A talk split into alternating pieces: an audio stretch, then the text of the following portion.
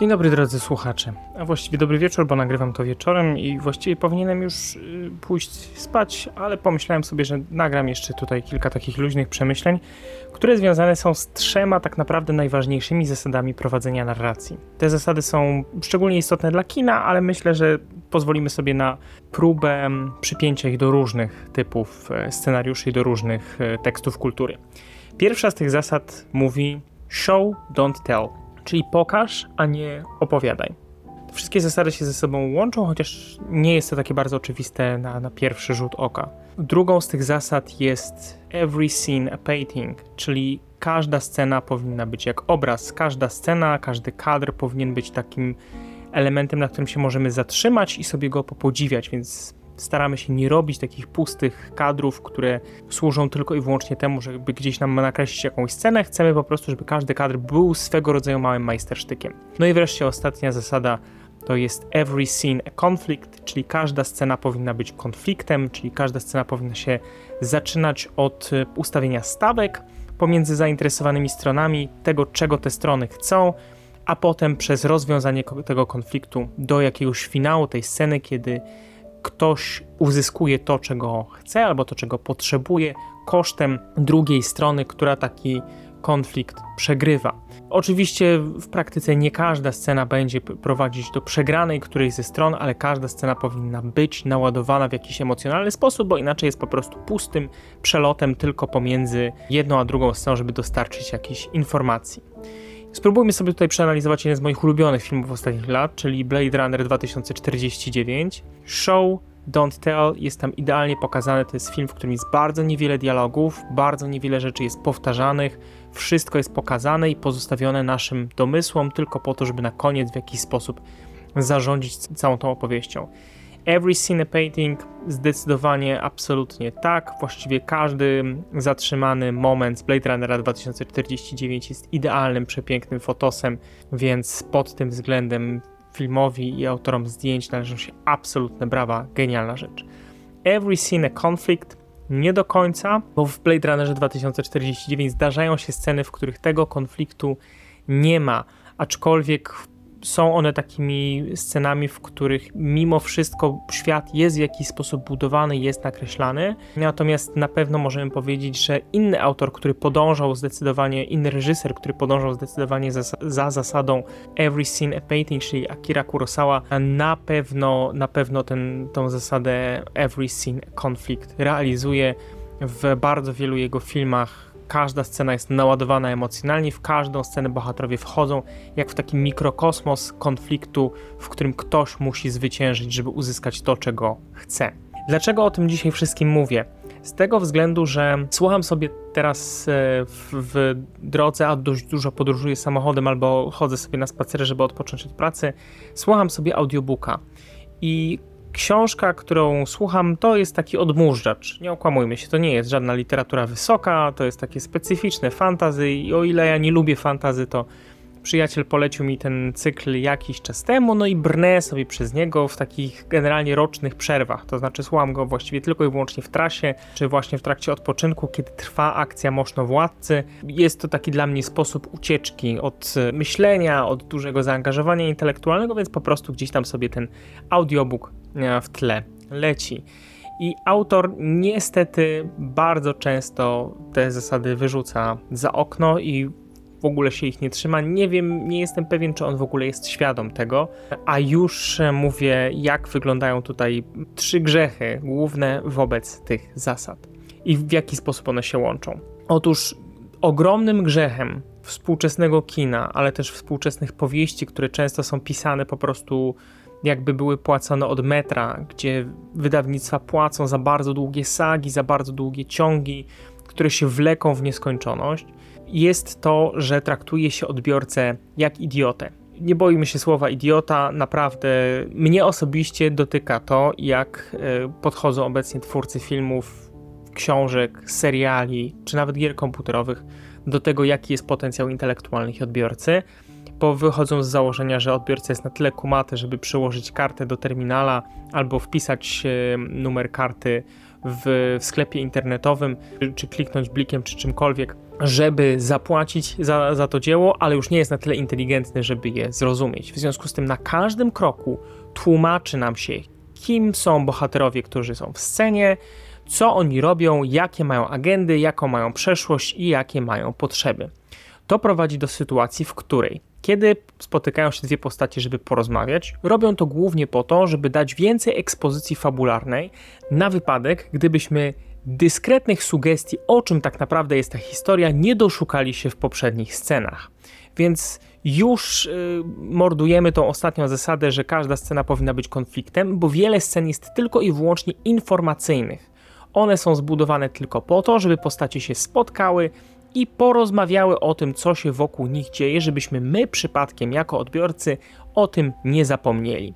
Co również sprawia, że takie sceny nie są w żaden sposób malarskie, nie są interesujące, one nie są piękne, więc ta zasada every scene a painting, która w literaturze powinna znajdować odzwierciedlenie w opisie danej sceny, to sprawia, że te sceny po prostu są pełne szczegółów, które my już znamy. Tam nic nam więcej nie jest pokazywane.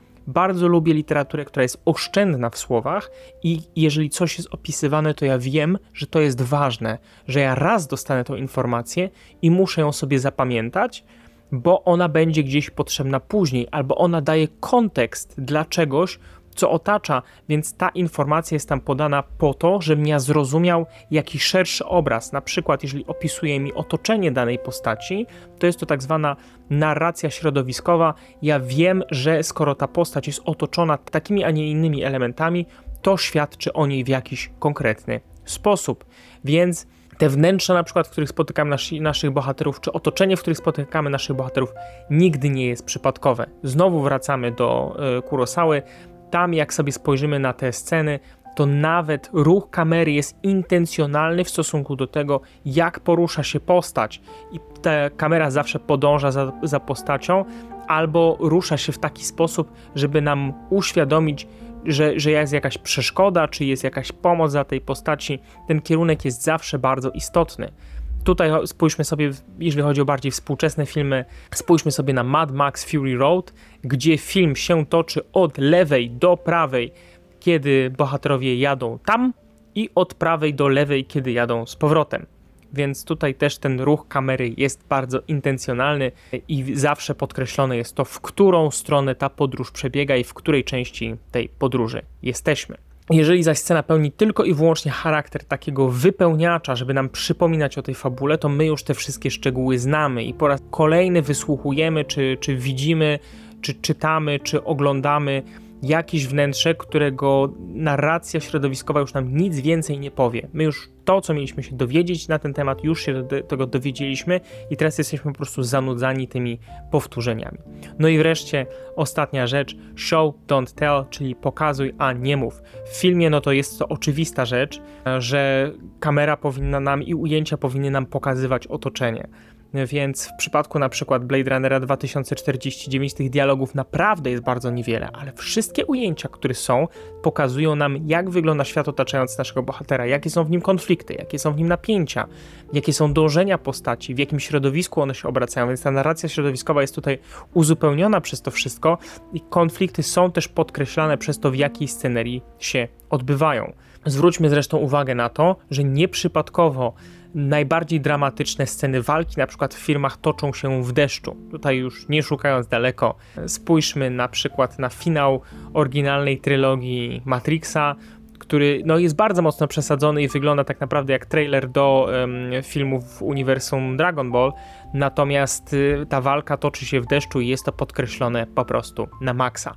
Tak samo finał pierwszej, a właściwie pierwszej w kolejności, a drugiej historycznie trylogii Gwiezdnych Wojen, gdzie ta walka pomiędzy Obi-Wanem a Anakinem jest y, toczona w takim, a nie innym środowisku, które podkreśla to napięcie, które samo w sobie już jest niebezpieczne, co nam implikuje, że ta walka jest absolutnie tylko i wyłącznie na śmierć i życie. Spójrzmy tutaj dla kontrastu na walkę Anakina z hrabią Duku. Widać, że ta walka nie jest tak bardzo poważna i tak trudna nie będzie dla Anakina, ponieważ środowisko i to otoczenie, w którym ta walka się toczy, nie podkreśla tej sceny. George Lucas nie jest absolutnym wizjonerem, jeżeli chodzi o takie rzeczy, ale zdarzają mu się takie perły i zdarzają mu się takie bardzo intencjonalne, naładowane emocjonalnie sceny oczywiście. Absolutne przeciwieństwo robi z kolei Quentin Tarantino, gdzie u niego te sceny są bardzo często w kontraście, te konflikty są bardzo często w kontraście do sceny, w której się dzieją, ale to przez to podkreśla tą absurdalną, bardzo często u niego brutalność, która odbywa się w takich przestrzeniach, które dla nas najczęściej wydają się być bezpieczne, które wydają się być miejscami, które nie przystają po prostu do takiej, do takiej przemocy. Są też oczywiście miejsca, które w jakiś sposób zapowiadają się, y, i to też jest element tej narracji, w której pokazujemy, a nie mówimy. Na przykład w filmie Siedmiu Psychopatów jest moment, w którym jeden z bohaterów mówi: To jest idealne miejsce na finałową strzelaninę. I my wiemy, że to jest trochę taki pistolet Czechowa, inne narzędzie narracyjne, o którym już mówiliśmy. Wiemy, że tam finałowa strzelanina odbyć się musi. Bardzo szkoda, że ostatecznie później, przed finałem, inny z bohaterów komentuje to, żebyśmy na pewno nie zapomnieli, że to jest idealne miejsce na finałową strzelaninę. Zupełnie inaczej sytuacja ma się w literaturze, gdzie opis tak naprawdę powinien odpowiadać temu, co autor w danej scenie chce przekazać. Więc jeżeli opisujemy jakieś miejsce, to wychodzimy z założenia, że za drugim razem, kiedy nasi bohaterowie znajdą się w tym miejscu, będziemy podkreślać tylko i wyłącznie na przykład zmiany, które nastąpiły w tym miejscu. Będziemy mówić o tym, co jest teraz istotne z punktu widzenia fabuły, żebyśmy my jako widzowie mieli tą szansę, czy odbiorcy, zauważyć, że jakaś zmiana w tym otoczeniu nastąpiła, natomiast my już to miejsce znamy my już pamiętamy to otoczenie. To też sprawia, że jako czytelnicy jesteśmy bardziej uważni, bo zdajemy sobie sprawę z tego, że, że szczególnie ważne informacje zostaną nam przekazane tylko wy i wyłącznie jeden raz w momencie, kiedy one wystąpią, kiedy będą istotne. To jest szczególnie fajne w przypadku kryminałów, kiedy musimy bardzo dobrze śledzić wszystko to, co się dzieje, zwracać uwagę na otoczenie, tak jakbyśmy to my byli detektywem i czytamy sobie taki kryminał, czy słuchamy sobie audiobooka i myślimy sobie, ok, to będzie ważne. Autor opisał, że coś leży w danym miejscu, dlatego, że to jest istotne z punktu widzenia śledztwa.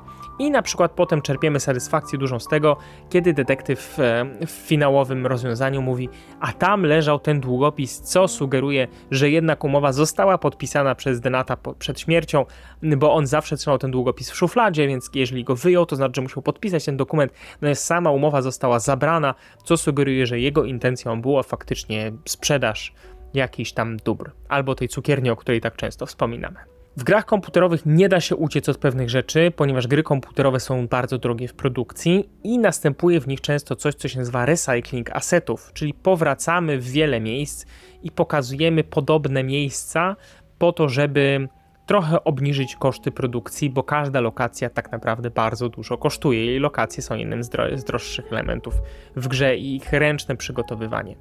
Więc tutaj te, do tej narracji środowiskowej nie będziemy się tak czepiać jak w filmie, z tego względu, że możemy sobie oglądać te miejsca tak jak chcemy, ale też może się zdarzyć i często niestety się zdarza, że wpadamy w taką pętlę powtarzania w kółko jakiejś informacji tylko po to, żeby, żeby, twórca miał pewność, że my jako odbiorca to załapaliśmy, że przyjęliśmy to do wiadomości, bo to nam będzie potrzebne gdzieś tam w następnym miejscu.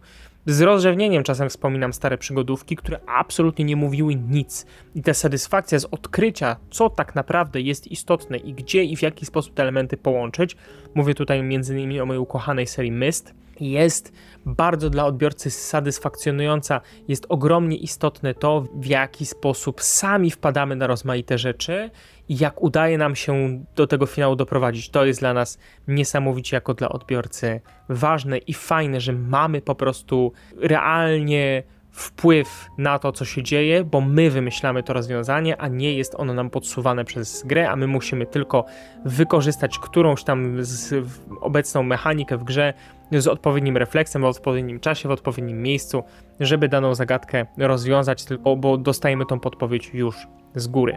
No i teraz, co właściwie zatem e, chciałbym Wam, e, drodzy Państwo, dzisiaj przekazać? Otóż, jako twórcy nie traktujmy naszych odbiorców jak idiotów. Jeżeli chodzi o film, jeżeli chodzi o serial, jeżeli chodzi o grę komputerową, naprawdę możemy powtórzyć daną rzecz tylko raz. Jeżeli chodzi o gry fabularne, uważam, że jest to szczególnie ważne, ponieważ trzyma graczy cały czas zainteresowanych i sprawia, że ci gracze będą się zastanawiać, czy dana informacja jest ważna, czy nie. Ja zawsze powtarzam przy każdym scenariuszu, wszystko jest połączone, everything's connected to jest moje motto, więc każdy element jest ważny, co sprawia, że gracze są bardziej zainteresowani, bo nigdy nie wiedzą, która z tych informacji jest istotna i widzę ogromną satysfakcję, kiedy raz na jakiś czas przypominają sobie pewne rzeczy i zaczynają kleić pewne fakty sami, bez mojej podpowiedzi, bo nie musiałem im powtórzyć jakiejś tam rzeczy 12 razy, bo byli na tyle zaangażowani za pierwszym razem, że albo zrobili sobie notatki, albo po prostu zapamiętali, że dana osoba jest związana z czymś, albo u danego bohatera w domu widzieliśmy coś tam. W związku z tym to w dalszym rzucie będzie istotne. Oczywiście im częściej gramy, tym lepiej to działa, im rzadziej gramy, no to tym lepiej po prostu robić sobie notatki. W przypadku gier komputerowych mamy o tyle tą trudność czasami przy pisaniu scenariuszy, czy w przypadku seriali to też może mieć zastosowanie, że mija bardzo dużo czasu dla odbiorcy pomiędzy otrzymaniem informacji a jej dalszym wykorzystaniem.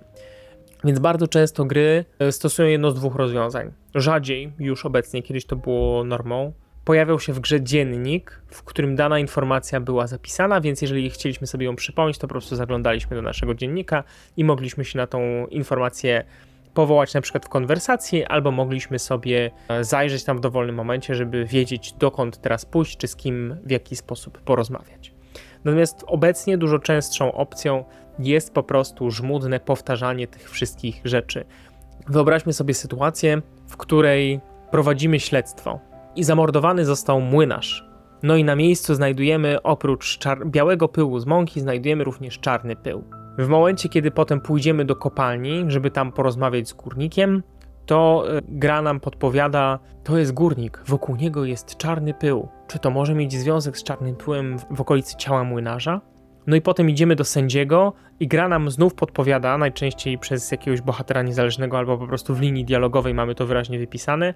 Wiecie co, bo tam był czarny pył przy białym pyle, więc jest szansa, że to był węgiel, więc prawdopodobnie to, to górnik jest mordercą. I w kółko jest mielone to samo, żebyśmy nie zapomnieli, że tam był ten czarny pył i prawdopodobnie górnik jest mordercą, na wypadek, gdybyśmy byli tak głupi, że nie przeklikamy tego tak jak trzeba. Odpowiedzią na to jest tak zwana właśnie narracja środowiskowa. Czyli jeżeli wchodzimy w jakieś miejsce, to ono powinno być tak przygotowane i tak skrojone i tak podkreślać pewne wskazówki, żebyśmy tego na pewno nie zapomnieli. Żeby nikt nie musiał nas prowadzić za rękę i nikt nie musiał nam co 5 minut o tym przypominać. W filmach Najgorsza rzecz, która się może wydarzyć, to jest montaż reminiscencji. Jak widzę takie rzeczy, to mi jest po prostu słabo, bo myślę sobie, dziękuję ci, drogi twórco filmu, pomyślałeś sobie, że jestem takim kretynem, że nie pamiętam, co było 20 minut temu, kiedy nastąpiła jakaś tam scena, bo teraz bohater musi po prostu przelecieć przez ten montaż tych wspomnień, rzeczy, które widziałem przed chwilą. Nie pamiętam już, e, co to był za film, ale mam jakieś takie wspomnienie, w którym taki montaż ze, ze, ze wspomnień, jakichś, które były kluczowe dla rozwiązania fabuły, był pokazany więcej niż dwa razy. I myślałem sobie na miłość boską, naprawdę? Nie sądzicie, że, że za pierwszym montażem już zostało to wystarczająco brutalnie i po prostu bez pardonu, prosto w mordę za przeproszeniem podkreślone? No ale okej. Okay. Najgorsza jednak taka sytuacja ma miejsce w przypadku książek bo czasem po prostu czytamy w książce po raz 18 to samo i myślimy sobie, no nie, mam tego dosyć. Po prostu nic się w tej książce nie dzieje, w kółko czytam te same elementy, szlak mnie zaraz trafi. I pół biedy, jeżeli daną sytuację obserwujemy z różnych kątów, bo na przykład mamy trójkę bohaterów, która musi opowiedzieć o jakiejś tam sytuacji i wracamy po prostu do, do, do danej sceny wielokrotnie, tylko z innych perspektyw. To jest tak zwany Rashomon Effect. E, Rashomon to jest inny japoński film, tym razem nie Akira Kurosawa, ale nie podpowiem wam, kto go wyreżyserował, po prostu nie pamiętam. Natomiast chodzi w nim o to, że o danym morderstwie opowiadają cztery osoby, które były tam na miejscu i oczywiście każda z tych historii jest e, różna i różni się najważniejszymi szczegółami, a mianowicie motywem, dlaczego ta, ta scena wyeskalowała do tego, że nastąpiło w niej morderstwo. Wyobraźmy sobie jednak, ja sobie nie muszę wyobrażać, bo ja to przeżywam w ostatnim czasie słuchając tej książki, że mamy bohatera, który ma jakąś szczególną rzecz. Na przykład ma bliznę po walce, w którą tą walkę się wdał, ponieważ mistrz tego bohatera mu nawciskał kitu, że już jest gotowy, bo ten mistrz był też zadufany w sobie, był przekonany, że w bardzo szybkim czasie wyszkolił tą osobę, bo sam jest dość młodym mistrzem. I teraz za każdym razem, kiedy pojawia się ta postać z tą blizną, to jest podkreślane to, skąd ta blizna się wzięła, w jakiej walce to miało miejsce, że ta postać się tej blizny wstydzi, bo ją szpeci, a ten mistrz się wstydzi za to, że był przekonany, że ta postać da radę, bo przecież był jeszcze młodym mistrzem i tak naprawdę to jest y, jego wina, że był taki zadufany, żeby tą postać wysłać do tej walki i w efekcie ta postać została ranna i prawie zginęła i w ogóle straszny smutek. No i za każdym razem, kiedy te dwie postacie są w tej samej scenie albo w tej samej okolicy, bo na przykład mistrz przejeżdża sobie gdzieś tam konno i widzi tą postać, która, nie wiem, zamiata swój, e, zamiata swój ganek, to myśli sobie o tym, że o Boże, ale byłem wtedy zadufany w sobie, jak mogłem dopuścić do tego, że ta postać tam poszła i wzięła udział w tej walce i przez to została ranna i teraz po kres swoich nie będzie oszpecona tą straszliwą blizną. I rozumiecie już o co mi chodzi. Jako odbiorca ja powinienem mieć na tyle dobrze zarysowane przez autora te postacie, że ja dokładnie wiem, kto jest kim. Więc w momencie, kiedy wchodzimy w scenę, która nie jest konfliktem, bagiety jado, i tym częściej wchodzimy w sceny, które nie są konfliktem, które nie są w żaden sposób piękne, nie są malownicze i działają tylko i wyłącznie przeciw zasadzie nie opowiadaj, tylko pokaż bo za każdym razem jest opowiadane to samo w scenie, która jest absolutnie płaska emocjonalnie, bo myśmy te emocje już związane z tym konfliktem przeżywali wielokrotnie. Jeżeli potem spotkamy tego bohatera, który w jakiś emocjonalny sposób reaguje w scenie, która jest naładowana konfliktem, w czasie konfrontacji z tą postacią, gdzie stawką jest na przykład przebaczenie tej walki, albo w jakiś sposób rozwój którychś z tych bohaterów, czy to mistrz urośnie do tego, żeby zrozumieć, że nie jest jeszcze gotowy na prowadzenie swoich uczniów, czy to ten uczeń w jakiś sposób zmieni swoje nastawienie do tego mistrza i na przykład odrzuci go, albo wręcz przeciwnie przebaczy i do tego mistrza się zbliży i stwierdzi, że jednak dalej mu zaufa, dopóki nie ma tego ładunku emocjonalnego w tym konflikcie, to nie ma sensu tej sceny powtarzać. A mimo to autor jest przekonany, że powinien nam od czasu do czasu o tym wszystkim przypominać. A jeszcze gorsze, drodzy Państwo, jest to, że ta powieść ma bardzo różnych bohaterów, których losy się w wielu miejscach przeplatają. Więc kiedy przeskakujemy z jednego bohatera do drugiego, to autor czuje potrzebę odświeżenia nam tego, kim ci ludzie są, których teraz po trzech rozdziałach przerwy będziemy znowu obserwować, i jakie są ich motywacje, skąd wzięły się ich blizny, dokąd oni zdążają, gdzie właściwie teraz są, a jak są w jakimś historycznym miejscu, to musimy przypomnieć wszystkie sceny, które się poprzednio wydarzyły w tym miejscu, żebyśmy my jako, mm, jako odbiorcy na pewno o tym nie zapomnieli.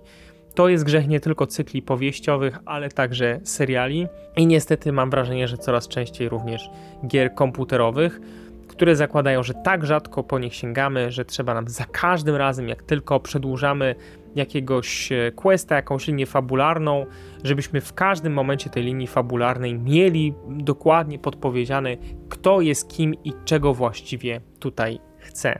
Są oczywiście od tego chlubne wyjątki, natomiast to są rzeczy, z którymi naprawdę w łatwy sposób można walczyć. Pamiętajmy o tym, że w przypadku filmu wystarczy krótki y, przejazd kamery, czy w przypadku serialu, na rzecz, która jest istotna, żebyśmy szybko się skroili, gdzie jesteśmy i o kim rozmawiamy, i nie musi nam to być mówione, wystarczy, że jest to odrobinę pokazane, żebyśmy my pamiętali o co tutaj dzieje się stawka, żeby scena była ładna i żeby była też naładowana konfliktem. Pokazujemy ten element tylko w momencie, kiedy on jest istotny dla stawki, która, o którą się toczy gra w danej scenie. W przypadku powieści naprawdę to nie jest potrzebne. Ludzie zwykle łykają te powieści za jednym zamachem, a jeżeli postacie są dobrze napisane, to ludzie są w nie zainwestowani emocjonalnie, w związku z tym nie muszą za każdym razem mieć podkreślane, kim ta postać jest. W przypadku gier komputerowych sytuacja jest trochę trudniejsza, bo czasem nam po prostu rozgrywka rozwadnia to, co jest pomiędzy jednym elementem a drugim danego questa czy dan danej linii fabularnej. Zresztą seriale, tak jak wspomniałem, już też mają ten problem, ale poprzez narrację środowiskową, poprzez podkreślanie pewnych elementów naszego otoczenia, czy otoczenia postaci, czy zachowania tych bohaterów niezależnych, jesteśmy w stanie odbiorcy przypomnieć, kim ci ludzie są i o co toczy się stawka. I nie musimy tego bezpośrednio w, w taki pr prosto w twarz sposób podkreślać. W przypadku gier fabularnych, im mniej daną informację podkreślamy, tym łatwiej nam ją potem wykorzystać do tego, żeby zrobić jakiś zwrot akcji i powiedzieć: Słuchajcie, kochani, to było wam powiedziane w innej scenie, dokładnie było to podkreślone, jeszcze na ten temat rozmawialiśmy. Jeżeli więc gracze nie robią sobie notatek, jeżeli nie są zainwestowani w dane sceny, to jest pewien sposób na to, żeby ich uwagę z powrotem przykuć do tego, co się dzieje, bo tym sposobem oni wiedzą, że powinni się interesować wszystkim, ponieważ wszystko może być ważne, ponieważ wszystko jest połączone. To jest też dla nas, jako dla twórców, bardzo ważna lekcja, żeby nie budować bardzo długich linii fabularnych, w których te konflikty się po prostu rozwadniają. Zasadniczo mniej znaczy więcej, a więc mniej rozpraszaczy znaczy więcej emocji.